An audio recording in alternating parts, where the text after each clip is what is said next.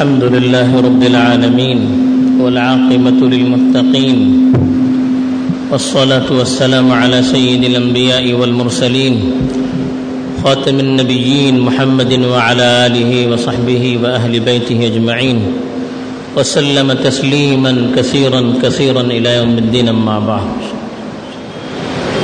میرے دینی اور ایمانی بھائیوں بزرگوں اور دوستوں گزشتہ ہفتے خطبے میں اللہ تعالی نے اپنے پاک رسول صلی اللہ علیہ وسلم کی جو صفات قرآن میں بیان کی، خاص طور پر رحمت کے تعلق سے جو باتیں قرآن میں بیان کی گئی تھی، اس پر مختصر سی روشنی ڈالی گئی ہے۔ آج کے خطبے میں اسی کی بعض عملی شکلوں کو اللہ کے رسول صلی اللہ علیہ وسلم کی زندگی سے پیش کیا گیا ہے۔ موضوع بڑا طویل ہے۔ ہر پہلو ایسا ہے کہ اس پر مستقل ایک خطبہ دیا جائے، لیکن گنجائش زیادہ نہیں ہے۔ اس لیے آج کے خطبے میں چند وہ پہلو عام طور پر لوگوں کی نگاہ جس پر نہیں جاتی ہے، یا لوگ جن طبقات کا خاص طور پر خیال نہیں رکھتے ہیں، ان طبقات کے ساتھ اللہ کے رسول صلی اللہ علیہ وسلم نے کس طرح سے اپنی رحمت اور شفقت کا معاملہ کیا تھا، اس کے چند نمونے پیش کیے گئے ہیں۔ پہلا جو طبقہ ہے، وہ ہے بچوں کا۔ خاص طور پر وہ بچے جو یتیم ہوتے ہیں، معاشرے میں ان کو وہ حیثیت نہیں دی جاتی ہے جو حیثیت ان کو دینی چاہیے۔ جب باپ کا سایہ سر سے اٹھ جاتا ہے اور ان بچوں کا کوئی پرسان حال نہیں رہتا، تو وہ بچے خاص طور پر زیادہ توجہ کے، زیادہ شفقت اور رحمت کے محتاج ہوتے ہیں۔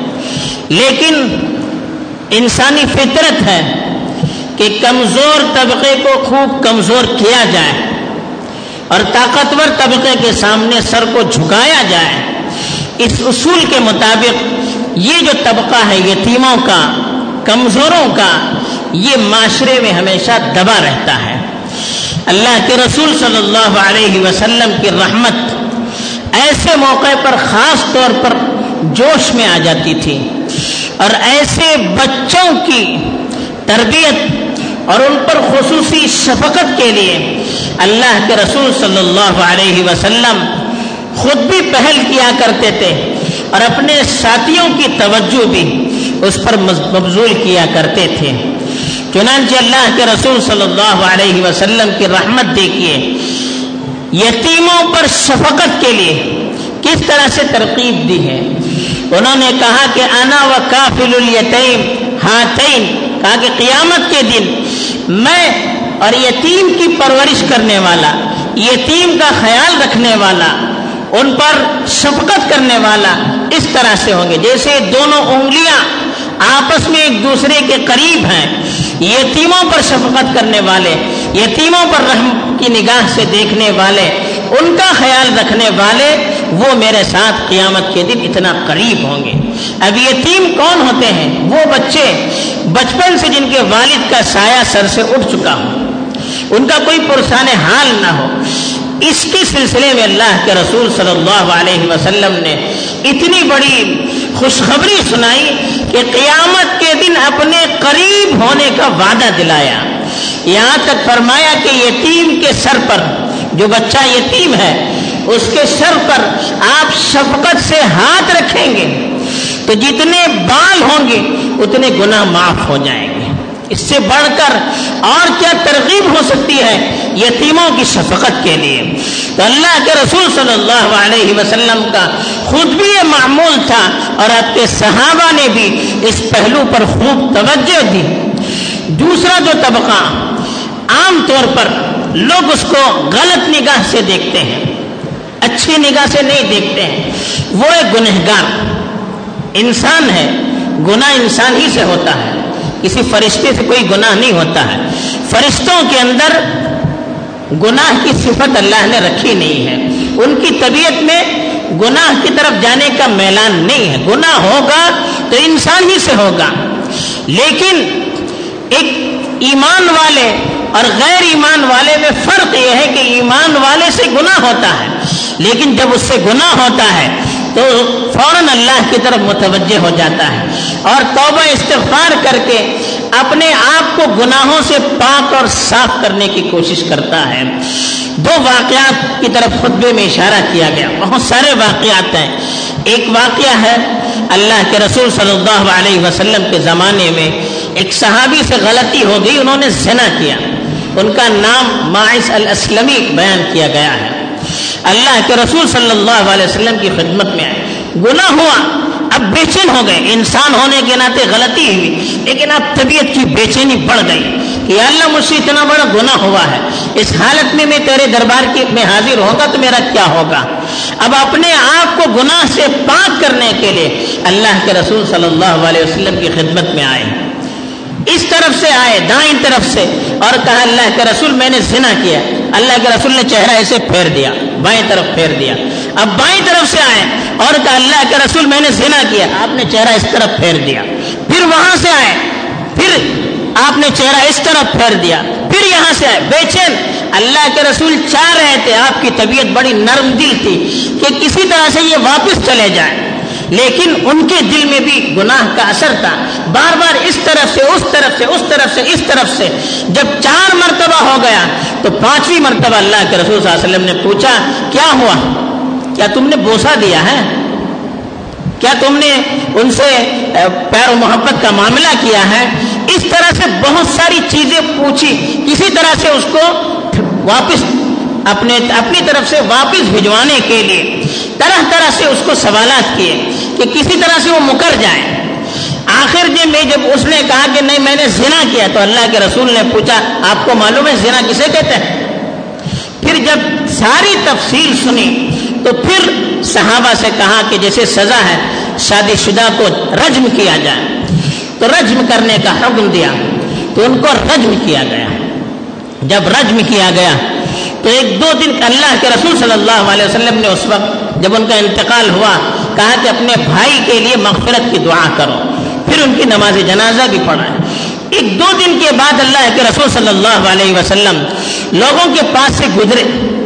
اب کچھ لوگ آپس میں تذکرہ کر رہے تھے اور کہہ رہے تھے کہ ایسا آدمی دیکھیے، اللہ نے اس کے گناہ کو چھپایا تھا۔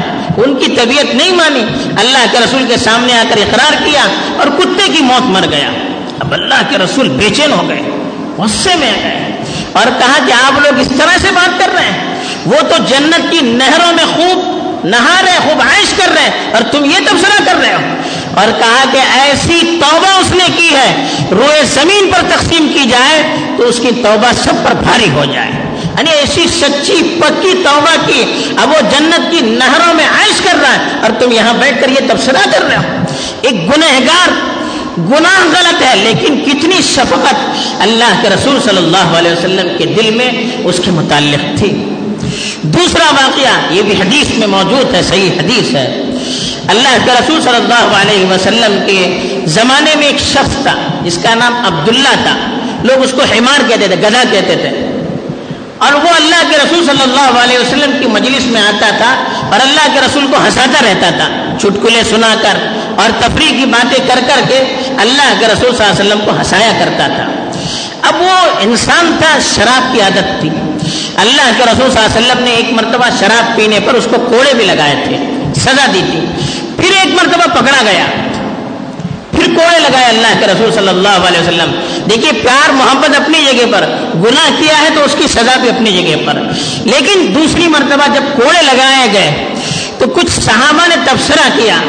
کیسا آدمی ہے؟ شرم نہیں آتی، بار بار اللہ کے رسول کے پاس لایا جاتا ہے، کوڑے لگائے جاتے ہیں۔ اللہ اس پر رانت کرے بدعا دی۔ اللہ کے رسول غصے سے سرخ ہو گئے اور کہا کہ مجھے معلوم ہے کہ اللہ اور اس کے رسول سے محبت کرتے ہیں۔ آپ اس طرح کرتے ہو۔ یعنی ایک وہ شخص جس کو معاشرہ گنہگار کہتا ہے اور اللہ کے رسول کہنے کی اسے مجھ سے محبت ہے، اس کو برا بلا نہیں کہنا۔ یہ رحمت، یہ شفقت، یہ محبت، یہ اللہ کے رسول صلی اللہ علیہ وسلم کے دل میں جو تھی ایک گنہگار کے سلسلے میں ہم اس کا تصور نہیں کر سکتے۔ تیسرا طبقہ۔ لوگ عام طور پر جن کو برا بلا کہتے ہیں، وہ لوگ جن سے دین کے سلسلے میں کوئی غلطی ہو جاتی ہے یا دین کے شاعر کے سلسلے میں کوئی پامالی ہو جاتی ہے، نادانی میں نہ جانتے ہوئے کوئی ایسی بات کر بیٹھتے ہیں جس کی شریعت میں اجازت نہیں ہے۔ ان کو بھی لوگ بری نگاہ سے دیکھتے ہیں، ان پر بھی لوگ غلط سلط تبصرے کرتے ہیں۔ اللہ کے رسول صلی اللہ علیہ وسلم ایسے لوگوں پر بڑے شفیق، بڑے مہربان۔ حدیث میں واقعہ بیان کیا گیا ہے کہ ایک دیہات سے ایک شخص آیا، اللہ کے رسول صلی اللہ علیہ وسلم کی مسجد میں آیا۔ اب وہ دیہات میں رہنے والے، ان کو تہذیب، تمدن سے کوئی واسطہ نہیں ہے۔ وہ لوگ جہاں چاہتے ہیں، وہاں کھڑے ہو کر پیشاب کر دیتے ہیں۔ کوئی روکنے ٹوکنے والا نہیں رہتا ہے۔ وہ مسجد میں آئے۔ مسجد میں آئے اور مسجد میں کھڑے ہو کر پیشاب کرنے لگے۔ اب ان کو معلوم نہیں تھا کچھ بھی۔ اب صحابہ ان کو مارنے کے لیے دوڑے۔ اللہ کے رسول نے کہا، نہیں نہیں، اس کو روکو نہیں۔ اس لیے کہ پیشاب کرتے ہوئے روکیں گے۔ اس کو تکلیف بھی ہوگی اور ادھر ادھر بھاگے گا تو پورا حصہ نجس ہو جائے گا۔ تو اللہ کے رسول نے کہا، اس کو روکے نہیں، چھوڑ دیجیے، پیشاب کرنے دیجیے۔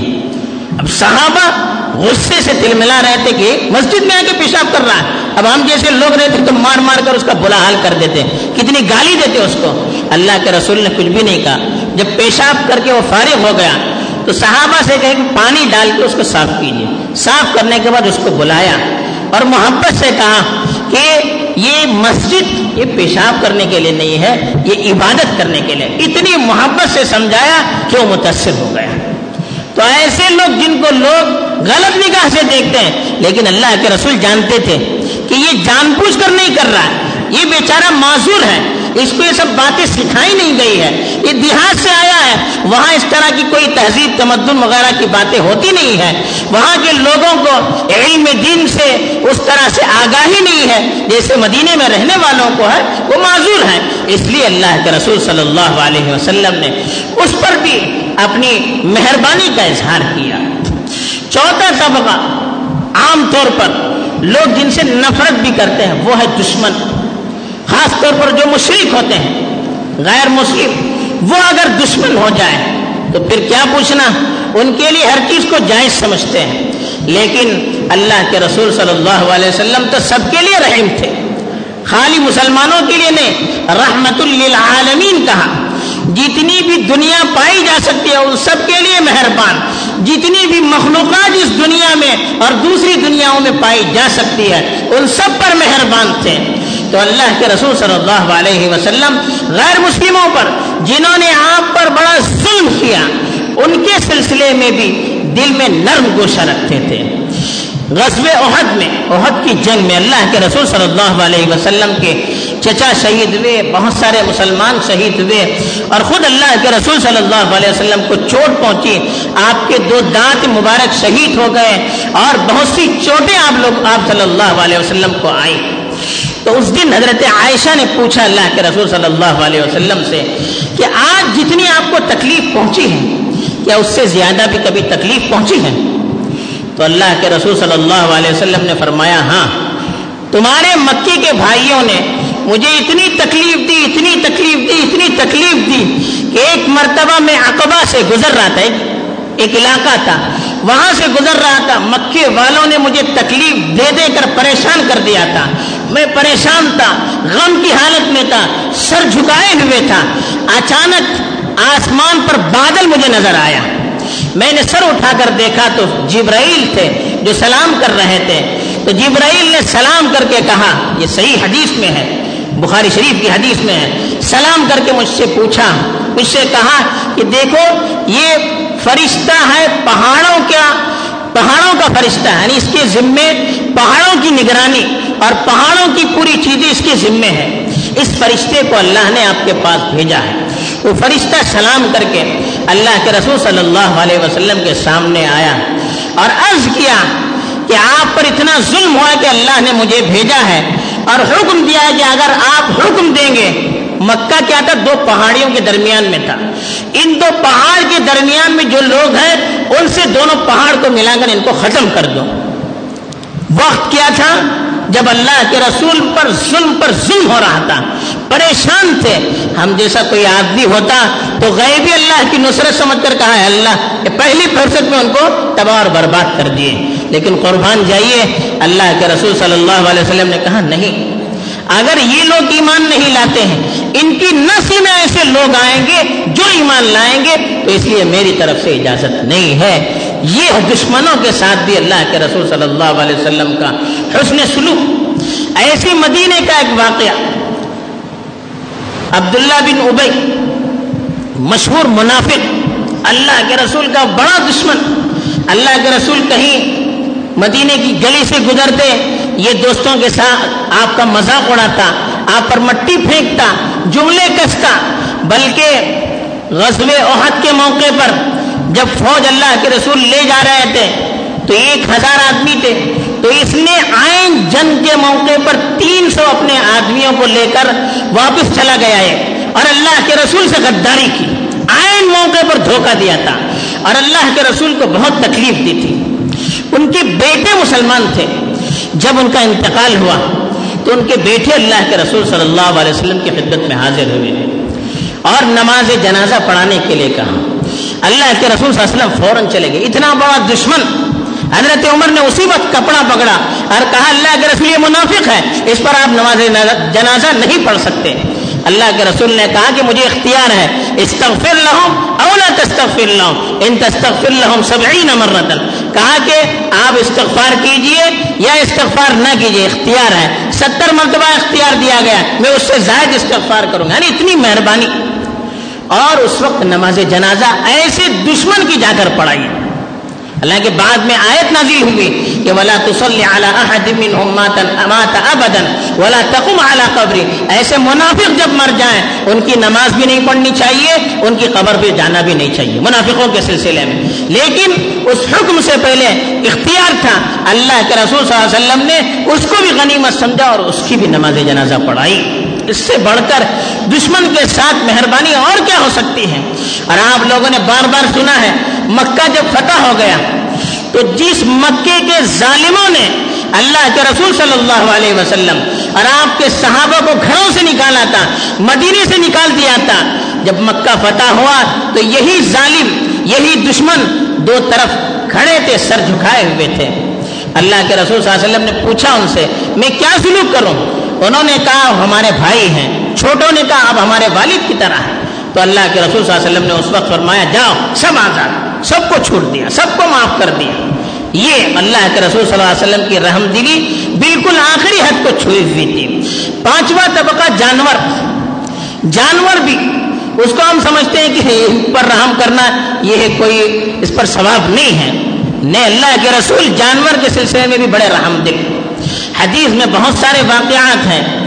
ایک حدیث بخاری شریف مسلم شریف کی ہے کہ ایک شخص پیاسا تھا، جا رہا تھا راستے سے۔ پیاس لگی، راستے میں کنواں تھا۔ کنویں میں اترا، پانی لی پیا۔ اوپر آ کر دیکھا تو ایک کتا پیاس سے اپنی زبان کو باہر لٹکائے ہوئے تھا۔ اس آدمی نے سوچا کہ اس کو بھی پیاس لگی ہے۔ وہ پھر کنویں کے اندر اترا اور پانی کو جو مشکیزے کے اندر پانی تھا منہ پر رکھا، اوپر آیا اور اس کتے کو پلا دیا۔ اللہ کے رسول صلی اللہ علیہ وسلم نے کہا، اس کی وجہ سے اللہ نے اس کی مغفرت کر دی۔ تو صحابہ نے پوچھا، اللہ کے رسول، یہ جانور ہیں ان کے ساتھ ہم اچھا معاملہ کریں گے، ہمیں ثواب ہے؟ اللہ کے رسول صلی اللہ علیہ وسلم نے فرمایا، ہر جاندار جس کے اندر زندہ، زندگی ہے چاہے وہ انسان ہو، جانور ہو، پرندے ہو کیڑے مکوڑے ہو کسی بھی جاندار سے آپ حسن سلوک کریں گے اچھا معاملہ کریں گے، کھلائیں گے، پلائیں گے، آپ کو ثواب ملے گا۔ انسان نے کسی بھی جاندار کے سلسلے میں۔ دوسرا واقع حدیث میں آتا ہے، صحابہ ایک جگہ جا رہے تھے، جنگ میں جا رہے تھے، راستے میں اترے ہوئے تھے۔ تو چڑیا تھی، چڑیوں کے بچے تھے۔ ایک صحابی نے، بچوں کو عادت ہوتی ہے نوجوانوں کو چڑیوں کو پکڑنے کی، ایک چڑیا کو پکڑ لیا اور لے آئے اور صحابہ کی مجلس میں اس کو لے آئے۔ اب جب ماں آئی اس کی، وہ چڑیا چرنے کے لیے دانا لانے کے لیے گئی ہوئی تھی۔ وہ آئی تو بے چین ہو گئی۔ صحابہ جہاں بیٹھے ہوئے تھے، وہ سمجھ گئی کہ انہی لوگوں کے، انہی لوگوں کا معاملہ ہے۔ انہوں لوگوں نے کچھ کیا ہوگا۔ ان کے ارد گرد وہ منڈلانے لگی، ادھر ادھر کودنے لگی۔ اللہ کے رسول صلی اللہ علیہ وسلم نے پوچھا کہ اس چڑیا کو کس نے تکلیف دی ہے؟ ایک صحابی نے کہا، میں نے تکلیف دی۔ کہا، نہیں، اس کے بچے کو واپس کر دو، کہا۔ یعنی ایک چڑیا کو بھی تکلیف دینے سے انکار کیا۔ ایک جگہ چوٹیاں تھی جہاں جہاد میں جا رہے تھے چوٹیاں تھی تو بعض صحابہ نے آگ جلا کر ان چوٹیوں کو ختم کر دیا۔ تو اللہ کے رسول صلی اللہ علیہ وسلم نے فرمایا، دیکھیے، آگ سے جلانے کا حق صرف اللہ کو ہے اور کسی کو نہیں ہے۔ تو اس لیے چوٹیوں کو بھی آگ سے جلا نہیں سکتے۔